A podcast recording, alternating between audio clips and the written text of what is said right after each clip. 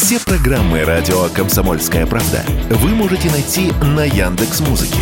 Ищите раздел вашей любимой передачи и подписывайтесь, чтобы не пропустить новый выпуск. Радио КП на Яндекс Музыке. Это удобно, просто и всегда интересно.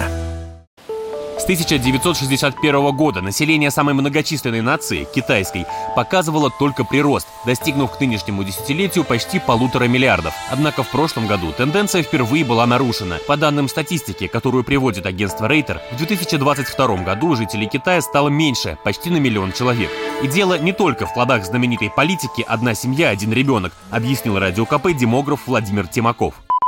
Сейчас начало рожать уже первое поколение ограниченное, плюс они рожают ограниченно. В результате э, число родившихся детей стало меньше умерших.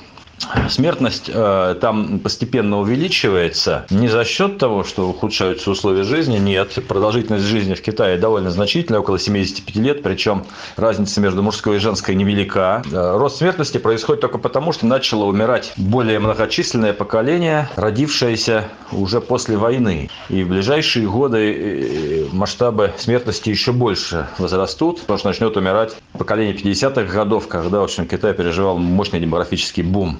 50-х и второй половины 60-х. Это очень-очень мощный и очень быстрый рост был. И люди, родившиеся в 50-е 60-е, когда начнут умирать, население Китая существенно сократится не на миллион в год, а там до 5 миллионов в год будет доходить сокращение. Может быть, какие-то годы даже до 10. Посмотрим, что будет с рождаемостью.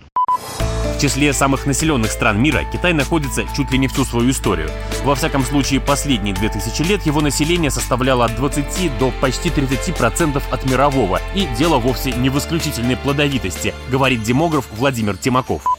Огромная численность населения Китая связана просто с очень долгой историей этой цивилизации и э, с богатством ландшафтов его, с высоким плодородием почв э, в бассейнах рек Хуанхэ и особенно Янцзы. За последние тысячелетия, например, численность русских или восточных славян увеличилась примерно в 30-40 раз, а численность китайцев всего лишь в 12-15 раз. Просто китайцы очень давно освоили свою территорию, очень давнюю имеют историю, плотно достаточно заселили, установку ставка у них была на максимальный демографический рост, в отличие от Западной Европы. Ну, как у большинства, собственно, народов. Это, в общем-то, Западная Европа в какой-то степени является исключением с точки зрения того, что там вопросы прибыли довольно рано начали играть приоритетное значение по сравнению с приростом населения. Демографические стратегии были немножко другие.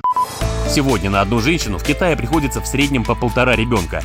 Большинство из них мальчики, для которых найти невесту будет трудностью. В 90-е с распространением технологии УЗИ участились случаи абортов в парах, которые узнавали, что ждут девочку. Поэтому в китайском обществе сегодня наблюдается изрядный половой дисбаланс, который также будет влиять на снижение численности населения. Добавлю, в ноябре прошлого года, по некоторым данным, численность населения всей планеты перевалила за 8 миллиардов.